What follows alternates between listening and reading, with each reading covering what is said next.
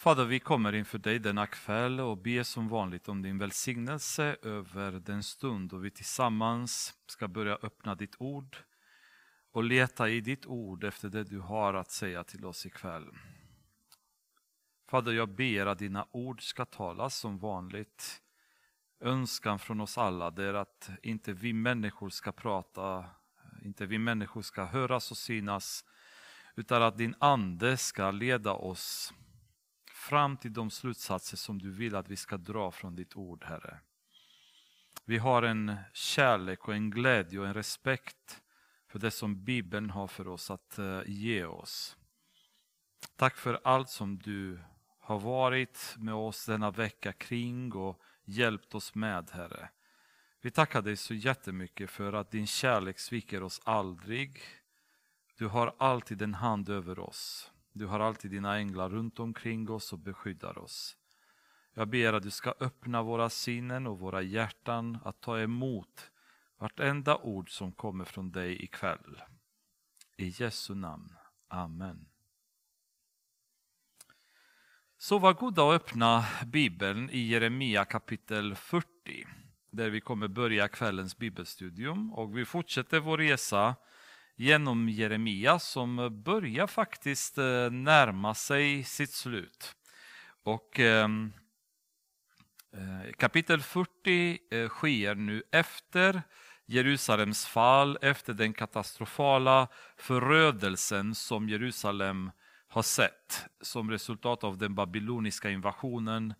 Eh, någonting som för evigt har etsat sig fast i judiska folkets historia som en, en av de tragiska dagarna eller perioderna i deras historia. Eh, allt detta har skett nu. Jeremias profetior som han har uttalat i många år har uppfyllts. Och nu befinner vi oss i tiden efter Jerusalems fall när vi kommer i en period av social och politisk kaos i landet som eh, påverkar en hel del framtiden för väldigt många judar som eh, blev kvar i landet efter att kaldéerna valde att eh, återvända till Babylon. Vi börjar läsa med vers, från vers 1. Detta är det ord som kom till Jeremia från Herren sedan Nebusaradan, översten för drabanterna, hade släppt honom fri från Rama. Denne lät nämligen hämta Jeremia som också han var bunden med kedjor bland alla, alla andra fångar från Jerusalem och Juda som skulle föras bort till Babel. Ni kommer ihåg att i det tidigare kapitlet så hade Nebukadnessar eh, gett order att Jeremias liv ska skonas och han ska inte behandlas som alla andra fångarna. Han fick i princip ett fripass och göra vad han ville. Eh, och han betraktade sig inte som krigsfånge, men troligen så hade i all röra och all kaos som skedde där vid invasionen blivit så att man hade tagit fel på vem han var och han hamnade som fånge bland alla andra fångarna. Tills Nebuzaradan som var eh, översten för drabanterna fick reda på det och då gick han eh, för att befria Jeremia från kedjorna.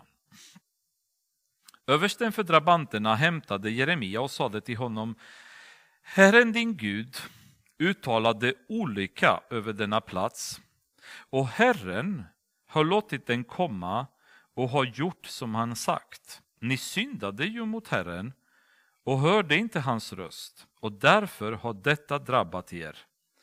Men idag löser jag dig från kedjorna så som dina händer varit bundna med. Om du vill komma med mig till Babel, så kom. Och jag skall låta mina ögon vaka över dig, men om du inte vill komma med mig till Babel, så gör det inte. Se, hela landet ligger öppet för dig. Gå dit du önskar och finner för gott. Vers 2 och 3 så är det en fantastisk egentligen predikan som Nebuzaradan håller för Jeremia.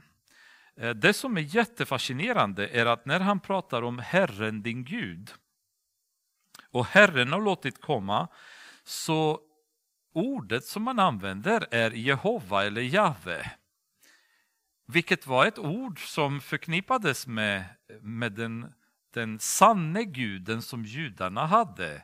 Det, det var det ord som judarna använde sig av när de eh, högaktningsfullt pratade om Gud. Annars kunde de ibland kalla honom för Adonai eller Elohim. Men denna gång så använde Nebusaradan själv ordet Jahwe. Vilket innebar att det fanns hos babylonierna vid det här, det här laget en övertygelse om vilken mäktig Gud Jehova var.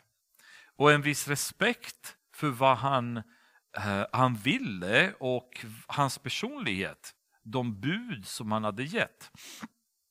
Det är intressant att ha det här i tankarna också när man kan sen vidare gå och läsa Hesekiel och Daniel bland annat och förstå att det fanns hos babylonierna en inrotad förstånd om den sanne judiska guden då Jahve. Och Nebusaradan förklarar för Jeremia att det här som har hänt just nu har hänt på grund av att ni har syndat mot Jahve, ni har syndat mot Gud. Och det är fascinerande att en hedning som han förstår sig bättre på vad som hade hänt i, i Juda än många judar gjorde själva. Vi kommer se senare när vi går igenom kapiteln att judarna fortfarande hade inte fått det klart för sig varför allt det här hade hänt. Men Nebuzaradan förstår mycket väl, det här har hänt därför att ni har syndat. Ni har inte hållit de stadgar som er Gud har gett er. Och det är väldigt eh, tragiskt för oss kristna när okristna människor, otroende människor tittar på våra liv och säger men du som kristen ska inte göra så. Du som kristen ska inte säga så. Du, ska, du som kristen ska inte bete dig på det sättet. Har ni varit med om det någon gång? Att det har hänt att folk på jobbet eller eh, vänner, kamrater, släktingar kan titta på vad vi håller på med och komma till oss och säga, men kan du som kristen göra så här? Kan du svära fast du är kristen? Kan du dricka fast du är kristen? Kan du vara vulgär fast du är kristen? Kan du stjäla fast du är kristen? Kan du fuska med skatt fast du är kristen? De vet ibland bättre än vi vet hur en kristen ska bete sig.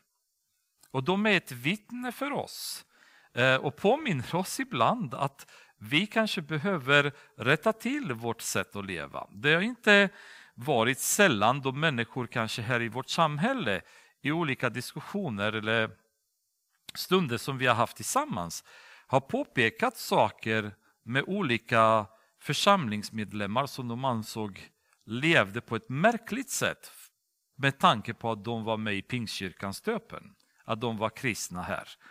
Och det är ju en ganska skamlig situation för oss som kristna när världen där ute ser att vi representerar inte Jesus som vi ska. Vi lever inte ett rent och kristligt liv utan vi syndar och fifflar och håller på precis som alla andra människor som inte känner Gud gör. Och när Busaradan påpekar detta för Jeremia på ett kristallklart sätt Eh, man skulle nästan tro att Nebusaradan själv var en profet av Gud när han så tydligt eh, markerar orsaken till det som hade hänt. Så det är intressant att babylonierna själva hade fått ett så starkt vittnesbörd för sig själva över vad Gud hade gjort med judarna. Så de även själva hade förstått hans, förstått hans makt och anledningen till hans agerande. Um, och han tittar på Jeremia nu och säger att i princip Jeremia så är du ledig att göra vad du vill. Om du vill komma med mig till Babylon så lovar jag hålla ett öga på dig. Med andra ord, jag kommer se till att du har ett gott liv där. Ehm, eller så vill du välja att stanna kvar i landet. Du får väldigt gärna göra det, flytta var du vill i landet. Du är en fri man, du får göra precis vad du vill.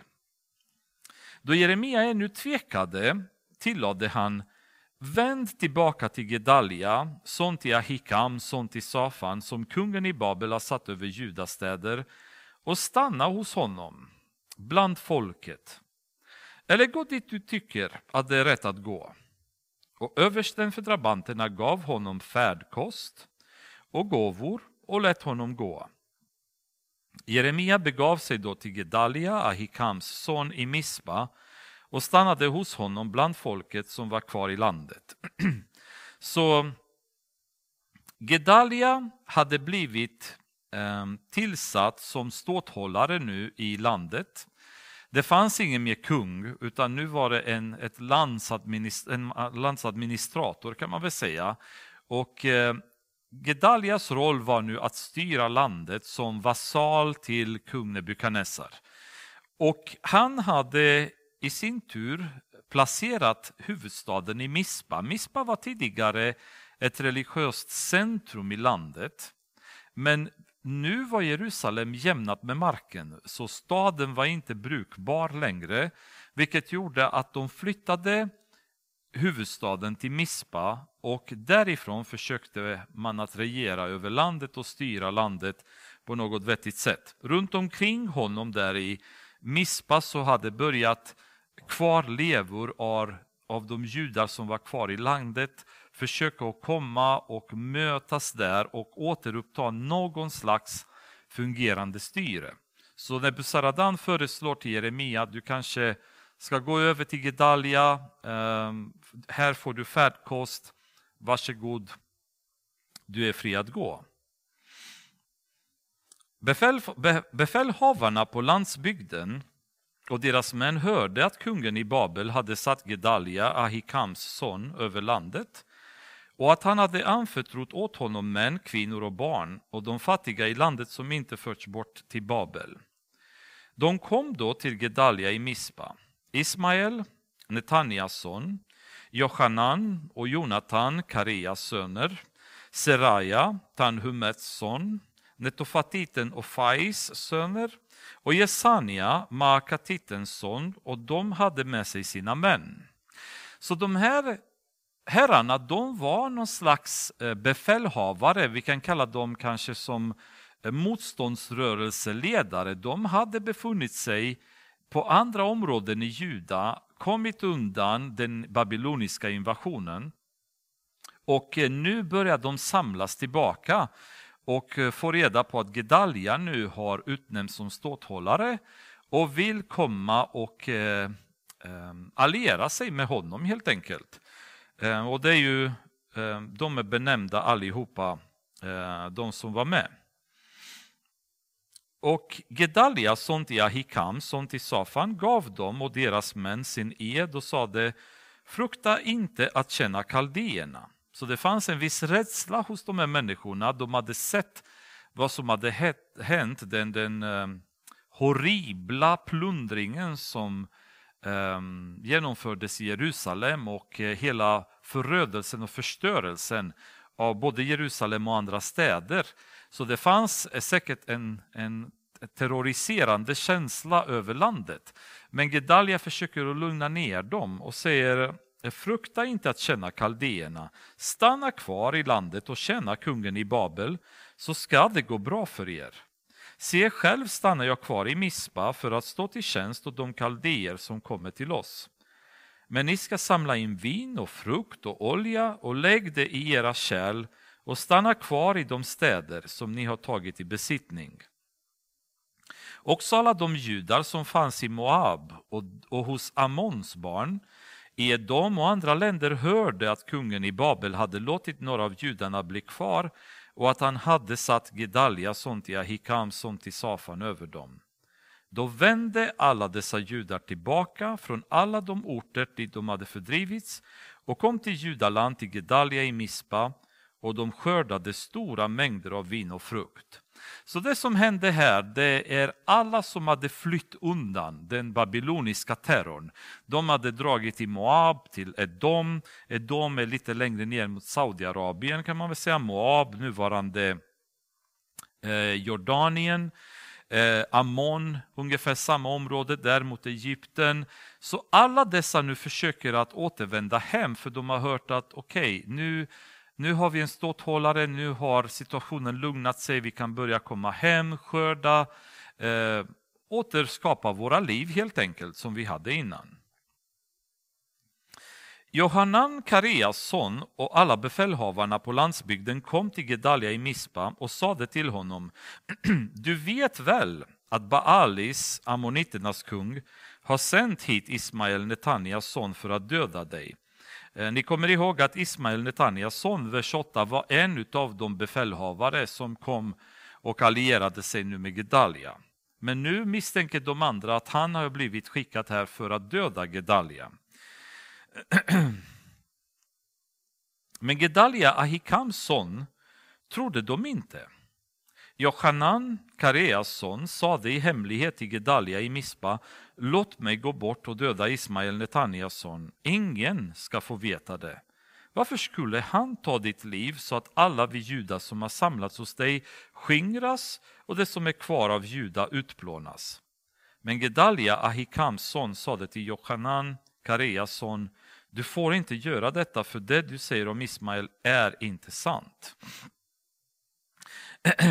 Man inledde med att säga att du vet väl. Så att uppenbarligen så fanns det tydliga signaler eller tecken på att ammoniternas kung försökte döda Gedalia. Varför kan man bara spekulera. Det kan finnas eh, för att kunna ta mer eh, landområde från Juda. Det kan vara för att kunna ge igen mot kaldéerna eftersom man betraktades det som en vasal till kaldéerna nu. Vi vet inte den eh, riktiga orsaken, men Ismael Netanyas son var den som skulle genomföra det här mordet. Och Gedalia, vi, vi har pratat lite grann om Gedalia och eh, Ahikam och Safan och Gemaria och hela släkten där. Det verkade vara väldigt goda människor, alltså snälla, trevliga, goda, gudfruktiga människor. Och han verkar vara en sån som bara vill inte tro att det kan hända. Um, landet går nu genom en, ett, en läkande process. Uh, alla institutionerna är kollapsade. Eh, ekonomin är borta. De börjar så småningom återhämta sig. De har inte ens en huvudstad att befinna sig i, de har ingen kung. Han försöker så gott det går att kunna hålla ihop det landet och han vill inte tro att en av de här befälhavarna är så pass ondsint så att han skulle döda honom. Och Det är väldigt trevligt att vara gudtrogen då, men ibland så känner man när vi som kristna får signaler över saker och ting som kan potentiellt inträffa i våra liv eller i församlingens liv. Det finns många gånger sätt som Gud försöker att varna oss på. Som är det viktigt att vi tar de här situationerna till Gud och ber över dem. Eh, Gedalia istället för att bara vifta bort Ehm, um, Johanan när han kom och förklarade detta för honom så borde han ha sagt jag tar till mig detta och så tar jag det inför Herren och så ber jag över det så att han ska ge oss visshet och veta vad är det som för sig går egentligen. Det är den attityden som många gånger är det som ger ett bra resultat i Bibeln när vi ser andra göra liknande um, så att säga, gärningar. Att söka Gud i, i tider av kris eller tider av um, förvirring av något slag. Och jag tycker att det är ju en, en, ett bra beteende om vi har när vi befinner oss i situationer som är problematiska, att vi tar de problemen till Gud. Eh, för många gånger så kommer Gud tala till oss vad som händer. Han kommer ge oss en, ett tydligt tecken på åt vilket håll det verkar gå. Eh, ni kommer ihåg när Agabus mötte Paulus när han var på väg till att återvända till Jerusalem så hade Agabus, profeten, kommit och sagt till Paulus att om du åker dit så kommer du bli eh, tillfångatagen. Och på ett väldigt bildligt sätt så visar Paulus hur han kommer bli tillfångatagen i Jerusalem. Men det visade sig att Paulus är helt lugn över detta. Han har ingen rädsla i det. Inte för att han inte trodde Agabus, utan därför att han, han betraktade sig själv som eh, på något sätt i Guds händer så får Gud göra med honom precis vad han ville.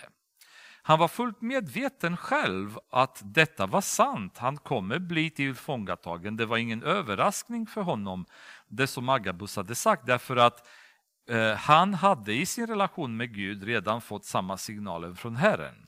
Och det är just det här sättet som Gud oftast interagerar i församlingar.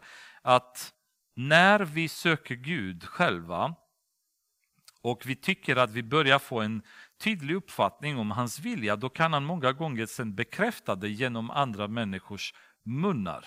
Eller en profet i församlingen som kan komma till oss och säga det här upplever jag att Herren har sagt till mig att tala om för dig. Och då känner man bara, oh, det är ungefär det jag förstått hela tiden att Gud hade sagt, men nu har jag det bekräftat. Så det var lite eh, kanske fel av Gedalia att han inte sökte Gud i det här läget för att ta reda på om detta verkligen var sant.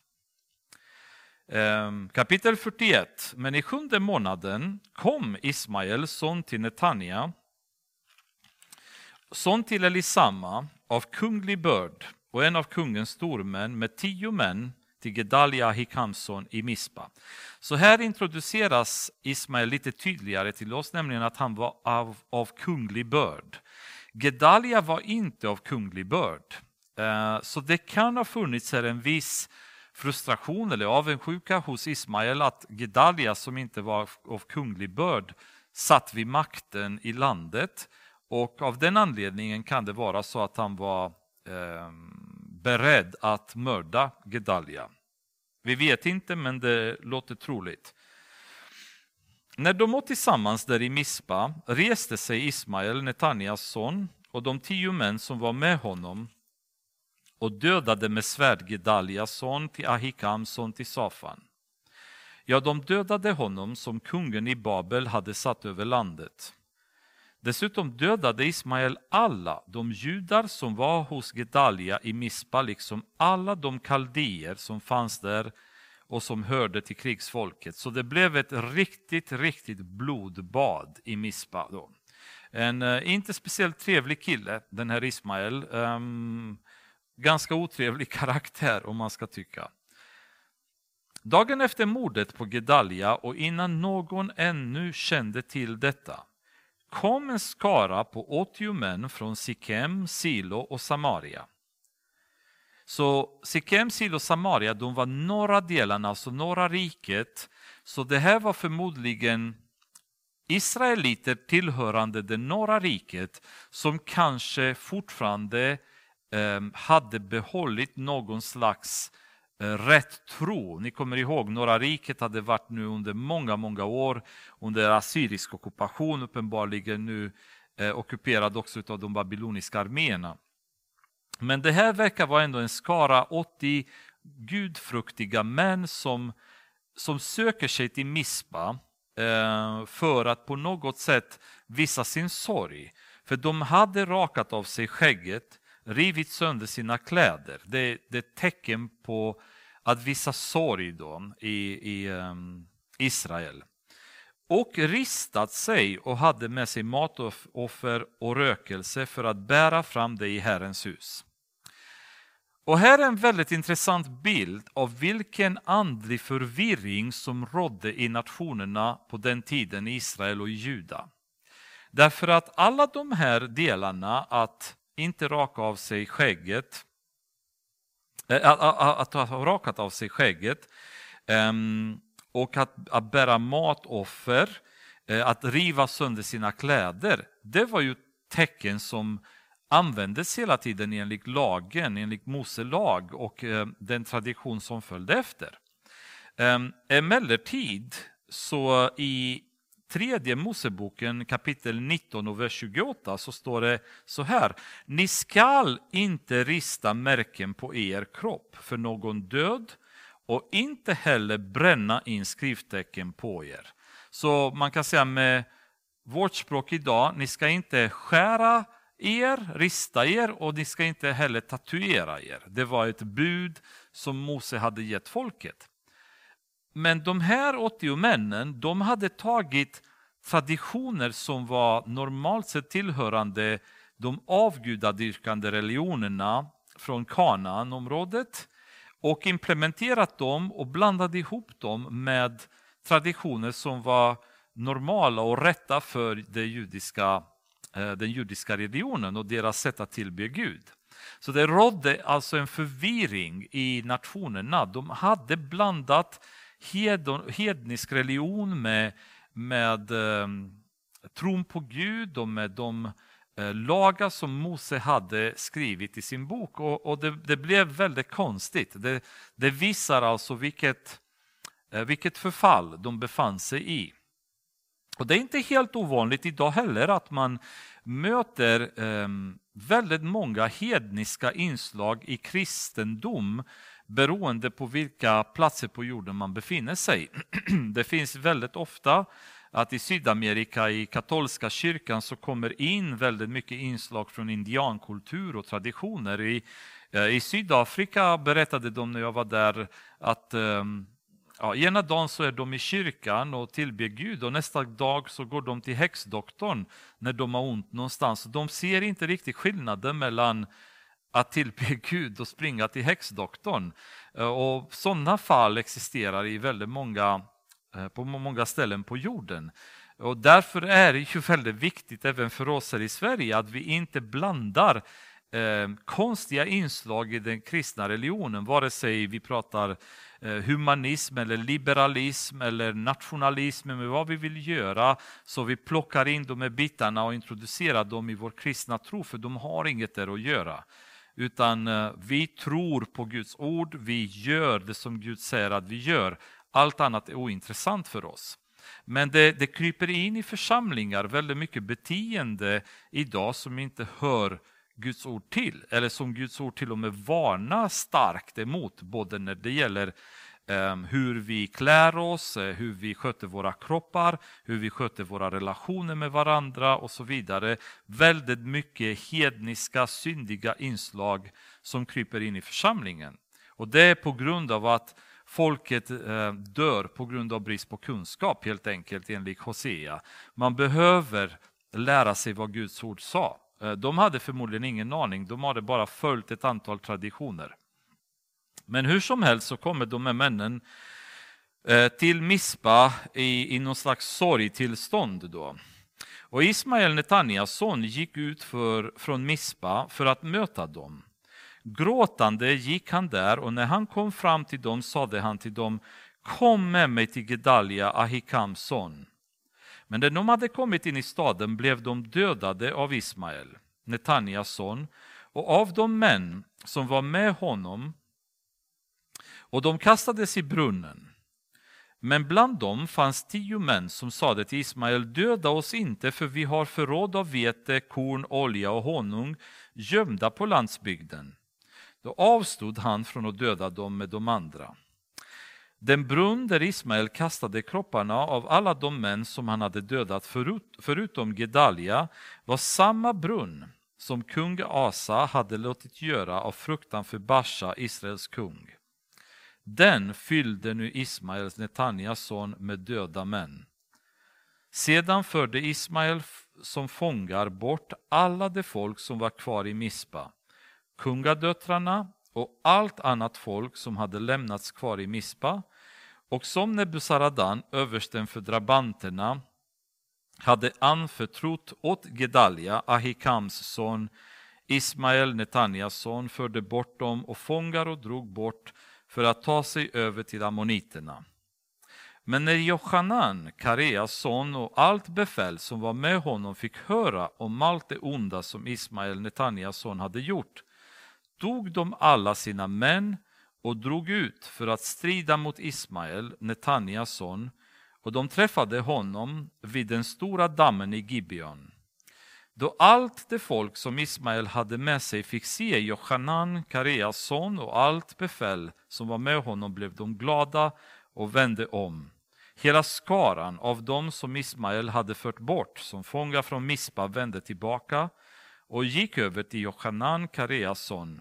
Men Ismael, Netanias son, räddade sig med åtta män undan Johanan och begav sig till ammoniterna.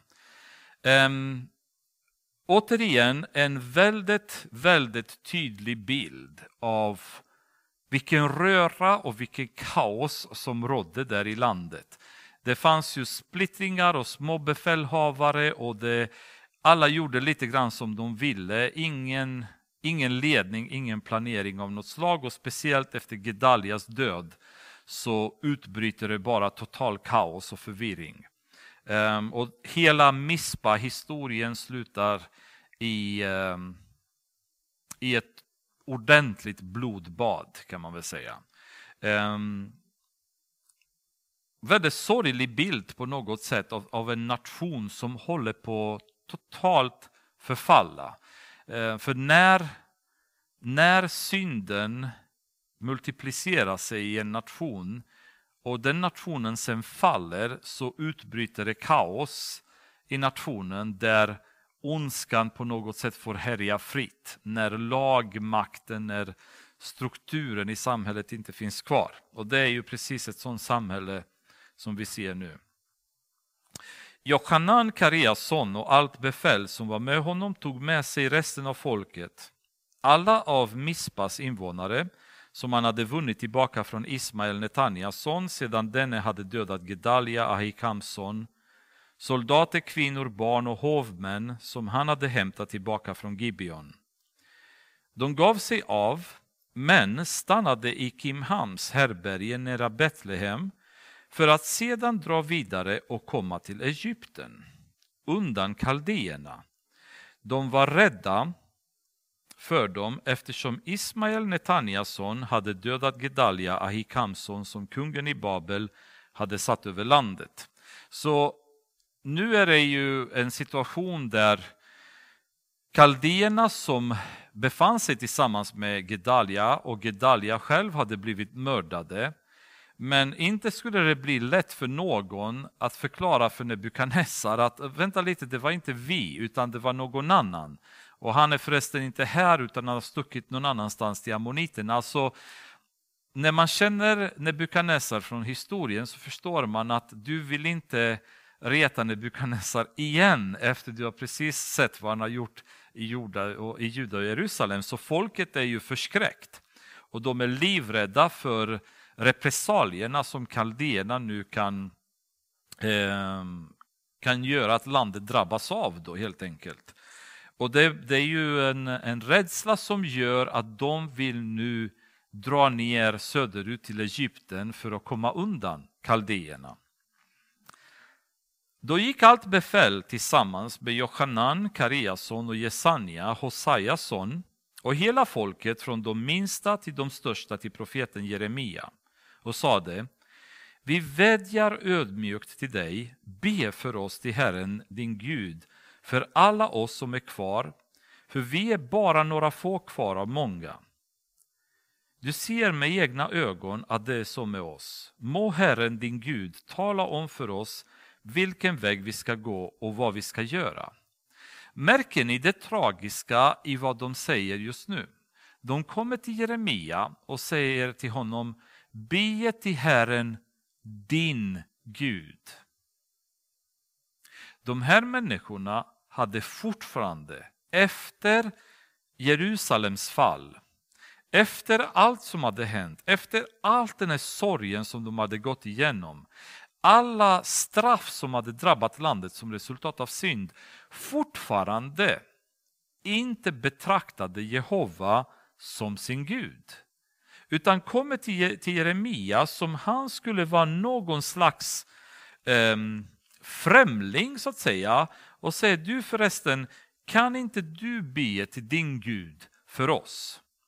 En väldigt tragisk bild eh, att förstå att de här människorna fortfarande inte hade omvänt sig, inte hade gått tillbaka till Gud och accepterat honom på nytt.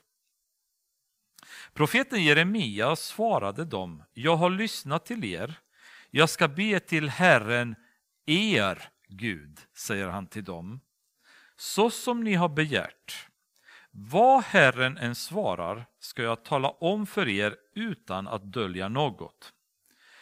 Då sade de till Jeremia, må Herren vara ett sant och trofast vittne mot oss om vi inte i allt gör det ord som Herren din Gud sänder oss genom dig. Oh, vilken fantastisk löfte! Vi kommer göra precis Jeremia så som du kommer säga till oss att vi ska göra. Bara sök Gud, ge oss hans budskap så kommer vi uppfylla det till punkt och prick. Fantastiskt, det är nästan att man skulle tro att de håller på att omvända sig helt. Det må vara gott eller ont, så vill vi lyssna till Herren, vår Guds röst. Oj, nu blir de helt betagna, så nu blir Herren plötsligt deras Gud.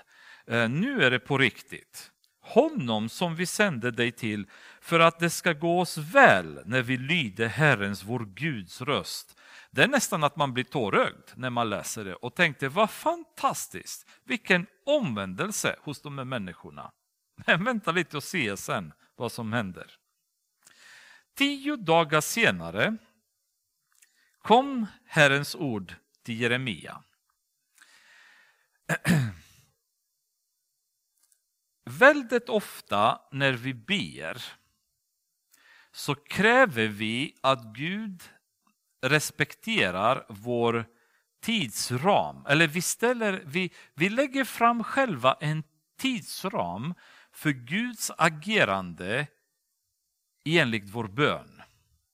Har ni tänkt på hur ofta vi förväntar oss att Gud ska agera så som vi själva vill att han ska agera? Inom den tidsram som vi anser själva att han behöver agera. Väldigt ofta så kommer vi och ber för en sak men vi har inte tålamod tills Gud ger oss svaret. Gud har lovat att han kommer svara på våra böner. Eh, däremot så är hans svar beroende av hans timing. Han vet ju mycket väl när vi behöver svaret, vilket svar vi behöver få för att det ska bli så bra som möjligt för oss. Det är bara att vi vill sällan att Gud ska göra sin vilja i våra liv, utan vi vill att Gud ska göra så som vi vill som resultat av vår bön och inom den tidsramen som vi lägger framför honom. Och så ber vi till honom och så väntar vi ett tag och så ser, ser vi ungefär i våra hjärtan att Gud, nu är det dags att du börjar agera kring detta. och Gud väntar fortfarande. Och så blir vi lite rastlösa och till slut så känner vi bara, nej Gud nu tar vi saken i egna händer. Nu gör vi detta därför att det tar sån tid för det att svara på våra böner. Indirekt är ju precis det vi gör med Gud. Att vi har inte den där respekten för Gud, att när vi kommer till honom i bön, då väntar vi på att vi ska få det svar som han ska ge oss när han anser att svaret ska komma. Det finns ingen som helst anledning att pressa Gud därför att det visar hur lite vi vet om honom. Det, hans timing kan aldrig rubbas och hans vilja för oss är alltid att ge oss det bästa som vi kan få. Så varenda gång vi försöker att pressa honom, varenda gång vi försöker att skynda på honom, det enda som vi kan uppnå det är att vi får något mycket sämre än vi skulle kunna fått om vi hade väntat. Så väldigt otåliga är vi oftast i bön. Vi tycker inte om när Gud väntar med sitt svar. Vi blir rastlösa, vi blir besvikna och inte så sällan så ger vi upp, så ber vi inte längre. Och det här tålamodet i bön är ju oerhört viktigt. Om ni kommer ihåg Samuels eh, mamma, hon kämpade väldigt länge i bön innan hon fick ett barn. Men den tajmingen och den tiden då barnet skulle komma var oerhört viktig därför att Samuel var tänkt av Gud att bli en stor domare och en av de största religiösa profilerna som Israel någonsin har haft i sin historia. Men allting skulle inträffa vid rätt tillfälle. Men sen har vi en sån som Abraham till exempel som vill ha en son och han får till och med ett löfte från Gud att han kommer att få en son. Men åren går och, och Abraham börjar bli rastlös och Sara blir rastlös. Så istället för att han ska vänta tålmodigt på att Guds löfte ska uppfyllas så tänker Abraham, nu har det gått för lång tid, nu tar jag saken i mina egna händer. Och så går han och har en relation med sin eh, tjänsteflicka Hagar. Eh, Ismael föds och det skapar det elände som vi lever i idag när man skapar eh, Eh, så att säga, den islamiska världen och så har man eller araberna och så har man judarna som även idag slås och hatar varandra till döds. Och det började med att en man en gång i tiden inte hade tillräckligt med tålamod. Han skulle bara ha väntat lite till. Ehm, men sen har vi sådana också som Daniel, som i nionde kapitlet, han börjar och inleder sin bön. Och så ber han och så ber han och så ber han och han ger inte upp. Och efter det så får han änglabesöket och ängeln säger Daniel, ja, jag drog iväg direkt när du började be, men i den andliga vägen på väg till dig så mötte jag motstånd. Men Daniel var hela tiden igång, han bad och jag tror väldigt bestämt att hans böner var de som drev fram den andliga segern som utspelades i den osynliga världen.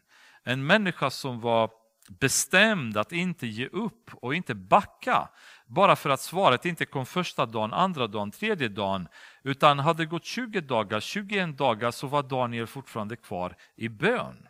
Han kämpade vidare i bön. Så det är jättespännande att se vad man kan uppnå när man ber och tillåter Herren att ta saken i egna händerna jämfört med att vi ber och sen blir rastlösa och så tar vi sakerna i våra egna händer. Betydligt mer effektivt när Gud gör det. Så efter tio dagar kom Herrens ord till Jeremia. Då kallade han till sig Johanan, Kareas son, och allt befäl som var med honom och hela folket från den minste till den störste. Han sade till dem, så säger Herren, Israels Gud, som ni har sänt mig till för att jag ska bära fram er bön inför honom. Om ni stannar kvar i detta land skall jag uppbygga och inte slå ner er. Jag ska plantera och inte rycka upp er. Ty jag ångrar det onda jag har gjort mot er. Var inte rädda för kungen i Babel, som ni nu fruktar.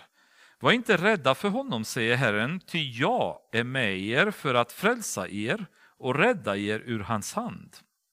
Jag ska låta er finna barmhärtighet och han ska förbarma sig över er och låta er vända tillbaka till ert land. Men om ni säger vi vill inte stanna i detta land och om ni lyder Herrens er Eh, om ni, om ni inte lyder Herrens er Guds röst utan säger nej, vi vill bege oss till Egyptens land där vi slipper att se krig och höra ljudet av horn och slipper att hungra efter bröd. Där vill vi bo. Hör därför Herrens ord, ni som är kvar av Juda. Så säger Herren, Sebaot, Israels Gud, om ni bestämmer er för att bege er till Egypten och ni kommer dit för att besätta er där, då ska svärdet som ni fruktar för nå er där i Egyptens land. Och hungersnöden som ni är rädda för ska följa er till Egypten och där ska ni dö. Ja, de människor som bestämmer sig för att bege sig till Egypten för att bosätta sig där ska alla dö genom svärd, hunger och pest. Och ingen av dem ska slippa undan och överleva den olycka som jag ska låta komma över dem. Så folket stod här inför en med mänskligt, mänskliga ögon sett ett klokt beslut att dra till Egypten för att komma undan den, de repressalier som kaldéerna skulle införa mot Juda. Men i relationen med Gud, det är inte alltid så att det, den lättaste eller den mänskligt logiska lösningen är alltid det rätta. Det är därför det är så viktigt att vi som församling så ofta som möjligt söker Gud i de beslut vi behöver fatta. Därför att ibland så känns det att det är naturligt, det är självklart att vi ska göra en viss sak. Men det behöver inte vara Guds vilja. Därför att ibland de naturliga lösningarna, de lätta lösningarna, de självklara lösningarna, de logiska lösningarna är inte alltid de som är Guds vilja. Och i det här fallet så förstår man folket. De tror att om vi drar ner till Egypten så blir allting bra. Men det är inte det Guds plan för dem. De visste inte vad Gud skulle kunna göra med dem, att han skulle kunna um, mildra effekterna av Nebukadnessars eventuella irritation eller ilska och ändå få honom att vara vänligt sinnad mot dem och att de kommer kunna uppleva framgång i landet. Utan de tänkte mänskligt, men nu får de Guds budskap genom Jeremia och Gud säger jag vill att ni stannar kvar i landet, jag vill inte att ni ska fly till, eh, till Babylon, eh, till, eh, förlåt, till Egypten. Ehm, det var inte den planen som Gud hade för dem. Till så säger Herren Sebaot, Israels Gud, liksom min vrede och min förbittring utgörs, utgörs över Jerusalems invånare, så skall också min förbittring utgjutas över er om ni beger er till Egypten. Ni ska bli till avsky och häpnad, förbannelse och vanära och ni ska aldrig mer få se denna plats. Så de varnas nu väldigt tydligt från, från Guds håll att jag vill inte att ni ska söka hjälp hos egyptierna. Jag vill att ni ska bo kvar i landet.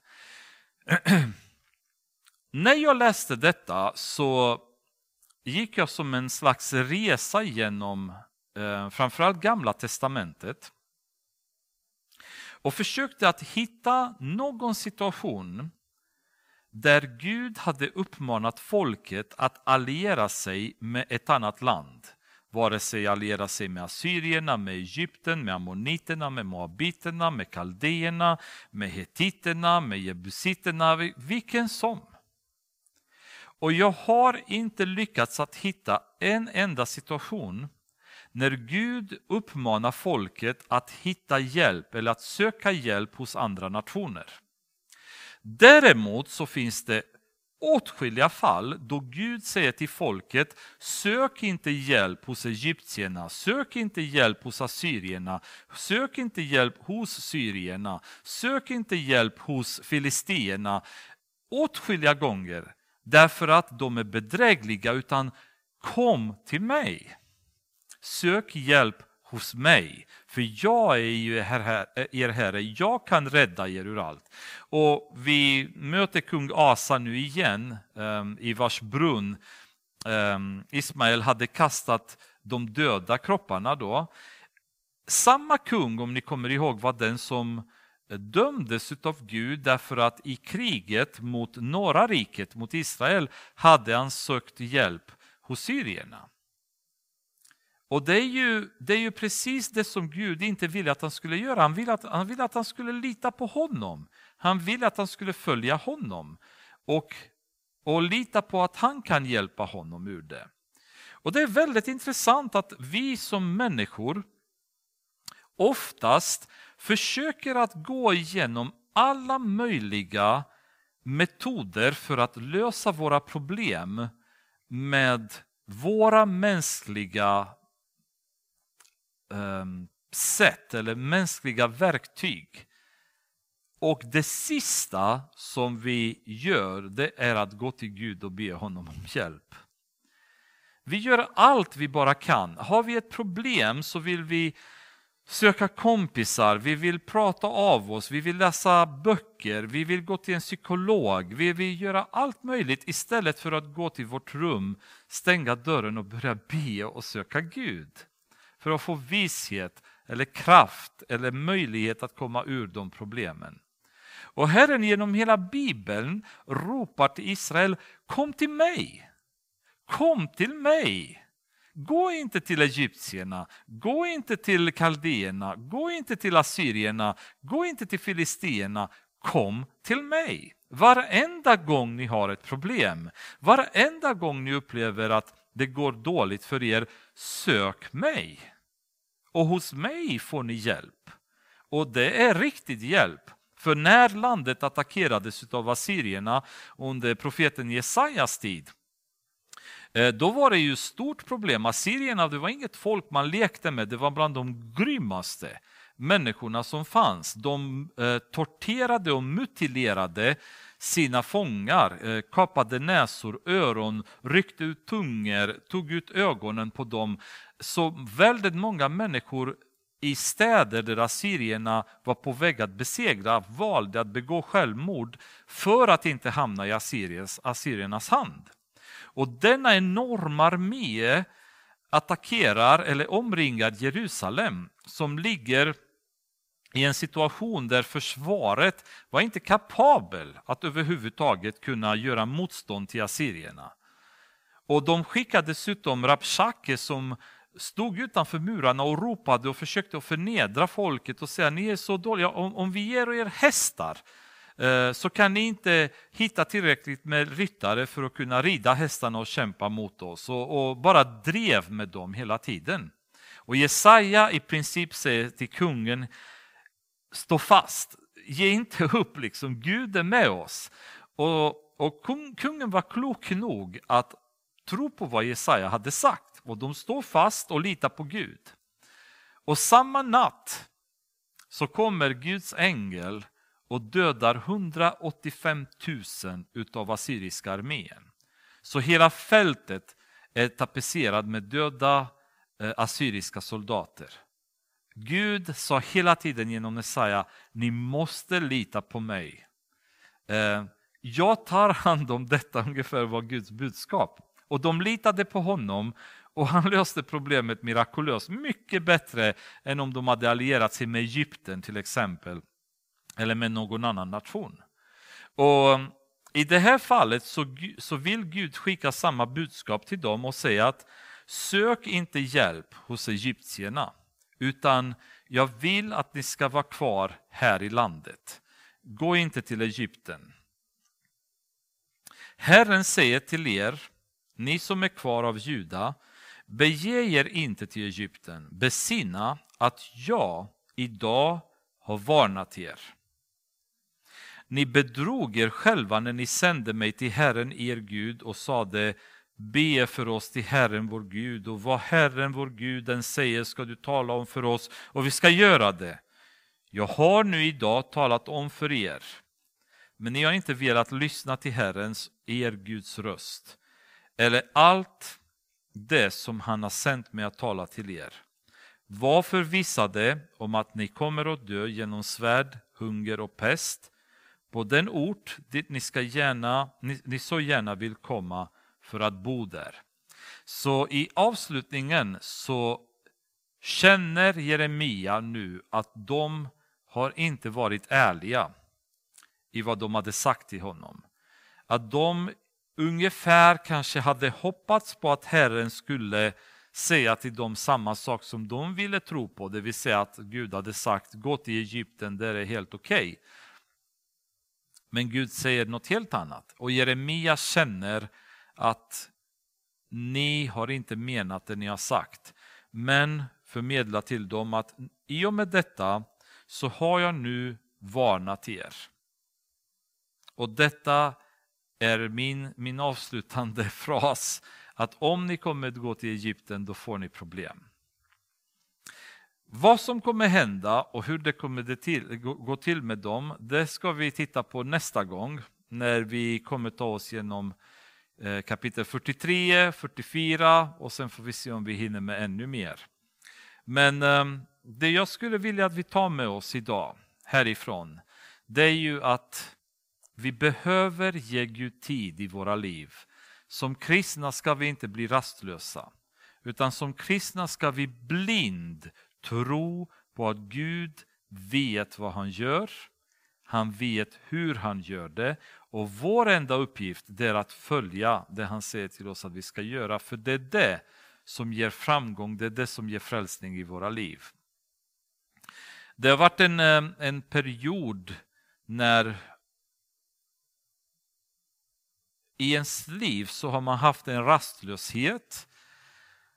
När man bad och man hoppades att innan jag går, går upp från mina knän att jag har redan svar på bönen. Men det är också väldigt fascinerande och väldigt stärkande att komma till den punkt där man kommer att be i tro.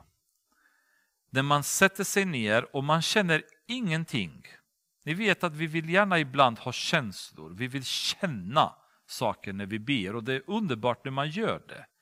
Men ibland så sitter man i bön och så ber man till Gud och man känner ingenting. Man känner inte att oj, det här är jättehäftigt ögonblick. Jag känner nästan Guds änglar runt omkring mig och jag känner heliga anden bara koka i mig. Utan man står där och bara ber i all sin ödmjukhet och tar, tar inför Gud det man har på hjärtat. Och Det finns inga blixtar och det finns inga, inga värmeslag i kroppen och ingenting. Och så gör man detta dag in och dag ut. Och kommer man till Gud med ett visst ärende och sen plötsligt, utan att ha känt någonting, utan att ha upplevt något magnifikt i sitt böneliv, så kan man få ett bönesvar som gör att man blir fullständigt häpnen, häpnad över vad som händer. Och då förstår man bara, Gud har hört hela tiden. Det var ängeln har sagt till Daniel. Daniel, från första dagen du började be så blev jag redan skickad till dig. Gud har hört vad vi har bett. Han är ju med och hör, men hans timing är inte vår timing. Däremot så uppskattar han att vi är honom trogna, att vi söker honom och sen låter honom verka i våra liv så som han vill.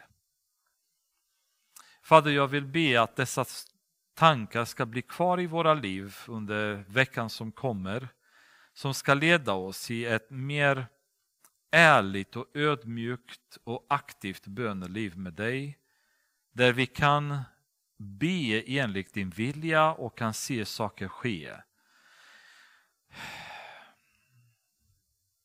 Låt oss inte vara människor som är rastlösa, som vill att vår vilja ska ske, utan det är att din vilja ska ske i allt, Herre. Vi ska inte vara högmodiga, vi ska inte vara arroganta och tro att vår vilja är bättre, viktigare än din, Herre.